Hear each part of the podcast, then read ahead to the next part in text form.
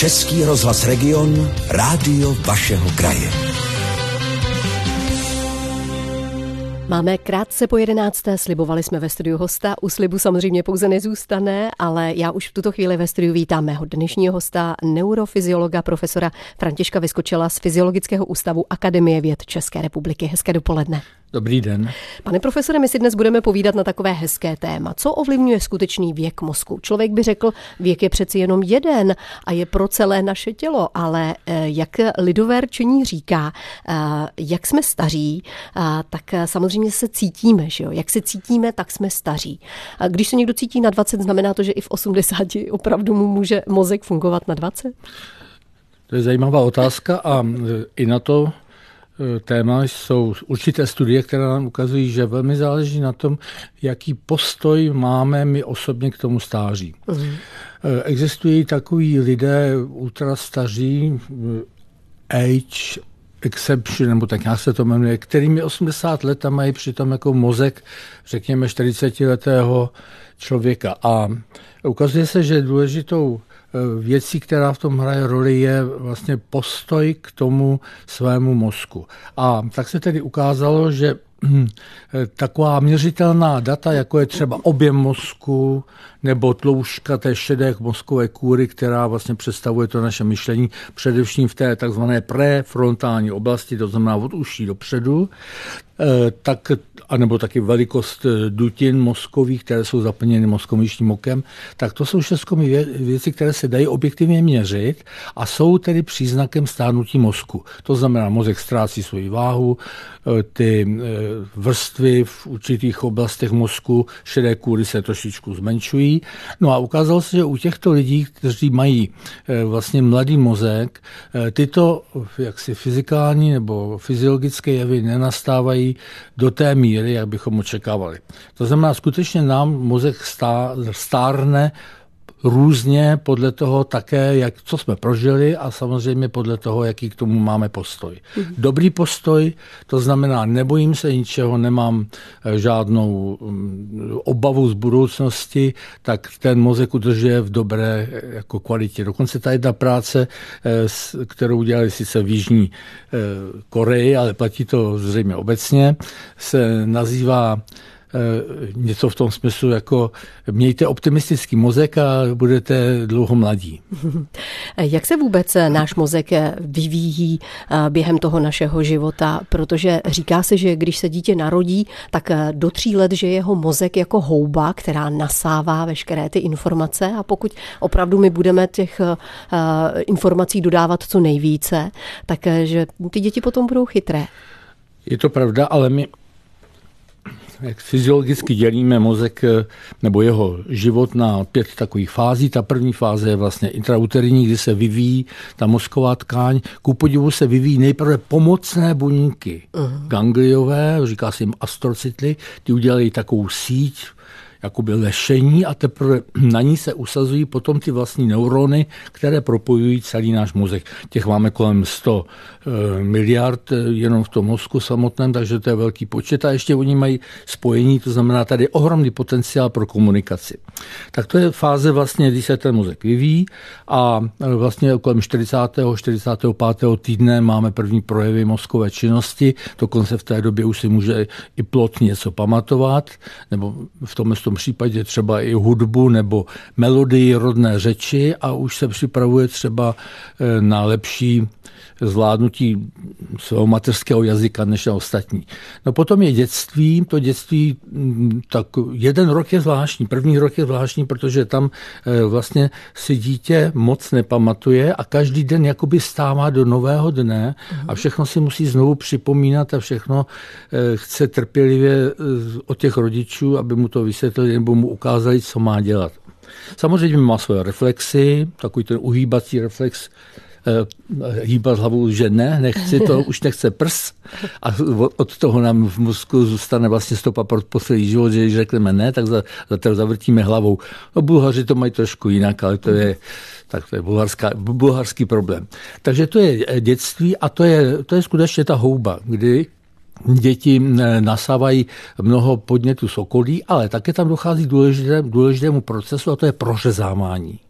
co dělají sadaři, aby měli dobrá jablíčka v létě, prořezávají větvičky, které jsou buď slabé, malé kvítky, tam jsou malé plody, tam budou, tak ty ořezají, aby ty zbylé, to zbylé ovoce bylo kvalitní. Přesně tak to dělá náš mozek. Stále si v dopoledním regionu povídáme s neurofyziologem profesorem Františkem Vyskočilem z Fyziologického ústavu Akademie věd České republiky o tom, co ovlivňuje skutečný věk mozku.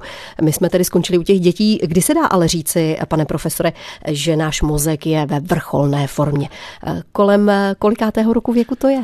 Tak nesmíme přeskočit tu ležitou fázi toho dospívání. Aha. Teenageři jsou sobečtí, bezohlední, iracionální, podráždění, protože v nich ten mozek se přestavuje do poslední konečné podoby. Mhm. To může trvat v některých oblastech mozkových až do třicet pět let. Mhm. A skutečně takové ty reklamy, že maminka říká, teď on je ještě mladý v třicet pět, já mu musím založit vkladní knížku. Na to může něco být.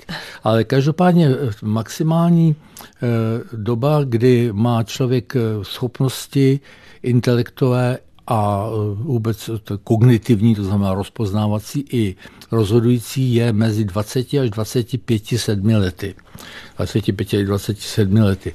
To jsme jaksi na vrcholu a dá se říct, že od té doby už je to taková skuzavka víceméně dolů.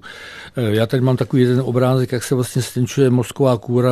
Diváci, posluchači to samozřejmě neuvidí, ale je to velmi zajímavé, protože to může přesně předurčovat do jisté míry směr té křivky směrem dolů s věkem, jak bude náš mozek jednou v budoucnu vypadat. No, takže ten maximální, optimální duchovní a duševní stav je kolem těch dvaceti pěti let. A já si pamatuju na našeho pana profesora jednoho z vysoké školy, který říkal, učte se do dvaceti pěti let, co si zapamatujete, tak potom už nedohoníte nikdy.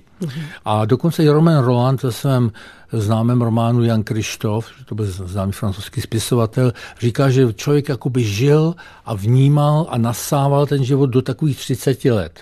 Všechno ostatní potom jako je víceméně už dáno tou zkušeností, to znamená i to stárnutí mozku vlastně je tak rychlé, kolik toho vlastně nasajeme v té optimální době. Mm-hmm.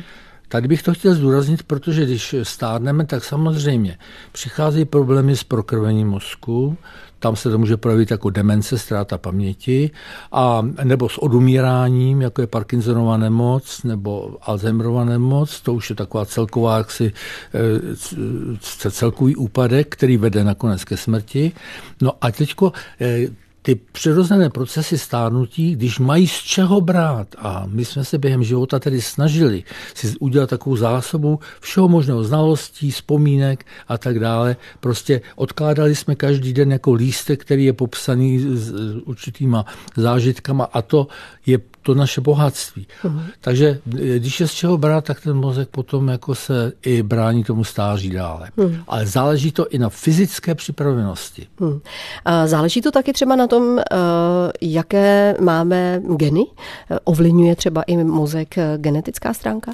Určitě, a třeba zrovna ta pověstná Alzheimerova choroba, která postihuje stále více lidí, protože se dožíváme vyššího věku, uhum, a je to typické, tak má některé, příz... některé vlastně podklady genetické. To znamená, je to jenom náklonost nebo sklon k tomu tu nemoc získat. A my to můžeme dost ovlivnit třeba i potravou, způsobem života a tak dále.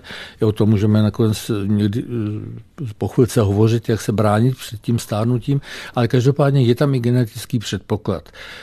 Jsou rodiny, kdy poměrně rychle ty mozky stárnou právě z toho důvodu, že jsou tam řídící geny, které vlastně jakoby ten mozek tlumí. A jinak už mozek máme třeba podle Bible na celý dlouhý věčný život, by se dalo říci. A ku podivu nám to ukazuje příroda. Protože jestliže člověk měl žít bez smrti, dokud nezřešil tím pojedením nějakého toho ovoce, tak ten mozek vlastně měl fungovat velmi dlouho. A máme třeba žraloka gronského, který žije pět set let. pět set let ten jeho mozek funguje. Máme malinkou medusku, která se jmenuje Turitopsis, která když dospěje, tak se najednou změní v miminko. a zase znova začne růst, takže ona je v podstatě nesmrtelná. Takže i z tohle z toho hlediska si člověk může říct, a co když člověk nakonec taky může získat tuto schopnost, která mu byla odebrána po nějakém tom prvotním hříchu. Je to určitá naděje, mnoho lidí se to k tomu dneska vrací a myslím, že to je docela pěkné. Na Frekvencích regionu můj dnešní host, neurofyziolog, profesor František Vyskočil z Fyziologického ústavu Akademie věd České republiky, nám povídá o tom, co ovlivňuje skutečný věk mozku. Můžeme se na tom podepsat, tedy na vývoji a vůbec na věku mozku, i my sami třeba tím, že budeme nadměrně pít alkohol nebo užívat drogy? Nedávno byla publikována velmi zajímavá studie, která ukazuje, že sebráním tedy mnoha důkazů z jiných prací, tomu se říká mega studie, asi na sedmnácti tisících případů se ukázalo, že i jeden kubík nebo mililitr alkoholu denně může výrazně zpomalit dobu života našeho mozku. A bylo to naprosto překvapivé, někteří s tím nesouhlasí, říkají, že přece jenom v, jako v malém množství ten alkohol může někdy vlastně zlepšit náladu. On má totiž působení trochu jako diazepam, jako jsou ty uklidňující léky, tak v té malém dávce vlastně podporuje ty tlumivé účinky, takže může člověka trošku pozbudit k nějaké akci a tak dále. Vojáci třeba v Rusku brali vodku před útuky, že jo, za druhé světové války, když to na druhé straně Američané brali amfetamin, naprosto stejný, ze stejného důvodu. Takže my si můžeme ten mozek jaksi naučit nebo zvyknout na některé z těchto látek, které nám dělají dočasně příjemnost a tudíž se na nich stáváme závislými. No a tím si můžeme ten mozek poškodit, protože to dlouhodobé působení potom vlastně tu aktivní část života mozku zkracuje. Tak to je jedna věc. Druhá věc, chraňme se před úrazy hlavy. A teď jsme zase u toho, proč cyklisté, motocyklisté, někdy lyžaři a snowboardisté prostě utrpí takový úraz hlavy, že to nepřežijí. A když to přežijí, tak se to samozřejmě odrazí na tom mozku, kde může být teda trauma nejrůznějšího druhu. A ne všechno se dá v tom mozku opravit. Mozek je hodně plastický a třeba, když nám selže um, mluvidlo u žen především. Třeba na té levé straně oblast mluvení, tak se to může kompenzovat částečně tou druhou pravou polokoulí. U mužů to tak není, my jsme jako spíš předozadně provázaní a tím pádem jako třeba máme zase jiné problémy anebo jiné výhody. Každopádně úraz mozku je další věc, která nás může poškodit. Samozřejmě jídlo. A teď jsem u jednoho velmi důležitého problému. Obezita mládeže. Tlusté děti a obézní dospívající mají prokazatelně horší nejenom výsledky ve škole, ale na všech, ve všech testech. A dokonce, když se zkoumá ten mozek pomocí zobrazovacích metod, tak oni mají zúžení, snížení té šedé kůry mozkové, kde jsou ty neurony, které detektiv Poirot tak obdivoval, říká, moje šedé buňky musí pracovat a měl naprosto pravdu. No a ta obezita, protože tam je porucha metabolismu tuků, a tuky tvoří obalové vlastně takové vrstvičky po našich nervech, tak se to může projevit tím, že příliš mnoho tuků a škodlivých tuků, jako jsou třeba ceraminy a tak dále, to znamená, taky záleží na tom, jaký tuk jíme, může poškodit mozek na celý život. Zase jsou na to docela pěkné studie teďko, takže není to žádná, žádný vklad do života dětí, když je překrmujeme. Co třeba psychické stresy a nějaké traumatické zážitky mohou poškodit náš mozek? Ano, traumatické zážitky mohou také poškodit náš mozek v tom smyslu, že se uloží do paměťových stop. Naše genetická výbava v mozku je taková, že tam se musí pořád obnovovat ty bílkoviny a ten plán, ta vlastně ten, ten program, podle kterého se ty nové bílkoviny celý život budou tvořit, může být trošku poškozen.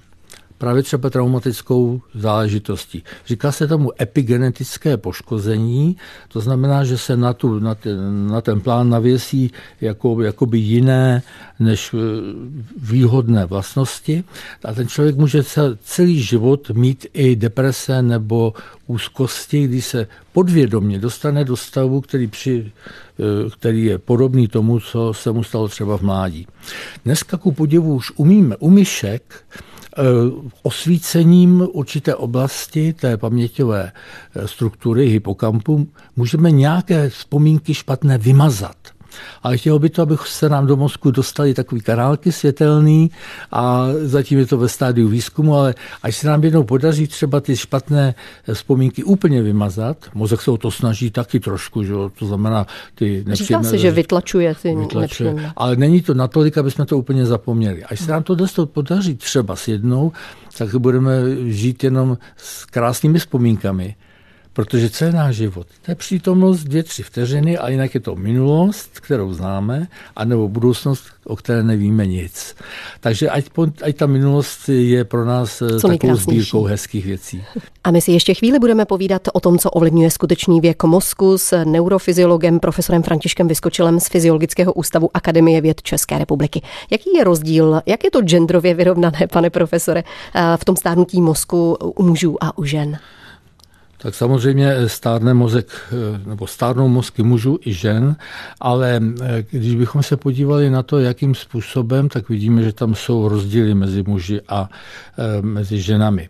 Tak zaprvé ta tloušťka té mozkové kůry se trošičku snižuje, i taková hustota, by se dalo říct, těch neuronů, ale je to u žen trošičku rychlejší, protože oni ztrácejí hormonální podporu. Uhum. Mozek je závislý na vlastně sexuálních hormonech a po přechodu přestávají působit estrogeny a to znamená, že se také zeslabují spoje mezi neurony. My jsme to viděli v laboratoři, když jsme pěstovali v tkáňových kulturách ženské a mužské neurony a jak se vytvářejí ty, ty hlavní spoje a zjistili jsme, že vlastně u žen bez těch estrogenů se ty spoje vytvářejí špatně a naopak, když jsou v plném jak se rozkvětu hormonálním, tak se vytvářejí dobře. Takže z tohoto hlediska jsou na tom ženy trošičku horší situaci, ale zajímavé je, co předtím vlastně může chránit. Tak ta frontální, jak jsem říkal, ta přední část mozku, další důležitá část mozku je spánková, ta horní část, tak když měli muži hypertenzi, zvýšený krevní tlak, a zvýšený há dé el cholesterol, to je ten lepší cholesterol, tak to bylo ochranou proti tomu stárnutí. Uhum. Naproti tomu u žen se ukázalo, že hypertenze je nebezpečná. Ženy by si měla, měly tedy víc než muži hlídat tedy hladinu krevního tlaku, ale eh, pozor, obezita u stárnoucích žen pomohla mozku. Což je tedy zajímavé, protože někdy i právě starší dámy se chtějí vyrovnat těm mladším a udržovat se fit a v štíhlé kondici. Naopak já bych řekl, že takové ty spokojené americké černošky nebo takové lehce otylé Němky jsou na to mnohem lépe, protože ten mozek potřebuje zase určitou vyrovnanost těch tuků, konkrétně tedy mastných kyselin. A samozřejmě my bychom všichni měli, jak muži, tak i ženy, debát na naši dietu. Například, co hodně pomáhá, já řeknu tři slova. Řepa, řetvička, zelí. To jsou vlastně zeleninové produkty, které ten mozek jako doslova čistí. Měli bychom dát pozor na to, abychom neměli denně víc než pět dekagramů cukru nebo pět dekagramů tuků, a to včetně těch mastných kyselin. A takže prevence je taky i tělesná námaha a cvičení. Víte proč? Když člověk cvičí, tak se vylučuje kyselina mléčná, mm. která taky trochu způsobuje únavu, ale ten mozek na ní čeká, protože tam jsou pomocné buňky, astrocyty, a ty krmí ty neurony, vlastní buňky právě tou kyselinou mléčnou. To znamená, cvičení podporuje i činnost mozku. Takže nebojme se pohybovat a cvičit. Říká se dvě stě dvacet tepů minus věk, že bychom měli tedy během toho cvičení dosáhnout. Nej, nejčastější nebo nejdoporučenější je tedy třikrát týdně, to znamená, řekněme obden těch dvacet minut nebo až do té hodinky si zacvičit. Běh je velmi dobrý samozřejmě. Cyklistika, jak říkám, s tou helmou, tam je určité riziko. A nebo rychlá chůze.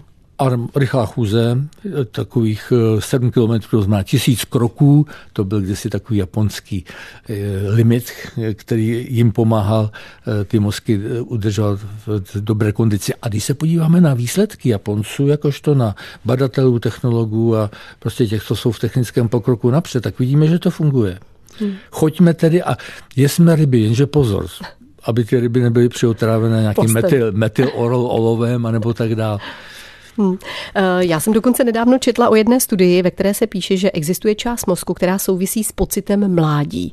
Znamená to tedy, jinými slovy, když to laicky tak jako pojmeme, že když si my sami budeme říkat, ale vždyť jsme ještě mladí, máme ještě hodně před sebou, že ten náš mozek udržíme v kondici? Určitě, je to tak. A vzpomeňme na pana e, Nefa, pardon, na Nepila, Aha, Nepila ano, ano. který měl krásné fejetony a v jednom fejetonu říká, jak umírala jeho babička. Oni všichni se stěli, že babička už umírá a on říká, ne, budu, za čtrnáct dní budu, budu mít malý králík, králíčata, tak já to musím ještě vydržet čtrnáct dní. A takhle jakoby odsouvala pořád ten odchod a on to teda vzal jako tady humornou věc, ale svým způsobem je to pravda. Všimněme si jedné věci. Vojáci, kteří sloužili třeba za druhé světové války v Royal Air Forces v Anglii nebo i ostatní, oni se dožívají nesmírně vysokého věku, teď umírají ve sto letech vlastně prakticky celá řada z nich a je to dáno zřejmě tím, že oni měli celý život nějaký cíl před sebou. Takový cíl můžou mít třeba i věřící lidé, kteří si můžou vzpomnout, že Ježíš říkal, že bude vzkříšení, tak se můžou těšit na to, že i kdyby umřeli, tak budou jednou na té zemi žít znova. A, takže jako těch cest, jak se udržet v naději, lásce a víře, něco je několik a dodržíme to. Nebuďme pesimističtí, protože stejně s tím nic nezískáme, akorát ten mozek bude stárnout rychleji. Já vám moc děkuji za velmi zajímavé informace, které jste nabídl našim posluchačům k dnešnímu tématu. Mým hostem byl neurofyziolog profesor František Vyskočil z Fyziologického ústavu Akademie věd České republiky. Budu se příště na vlnách Regionu těšit na slyšenou. Já taky a děkuji za pozornost. Český rozhlas Region, rádio vašeho kraje.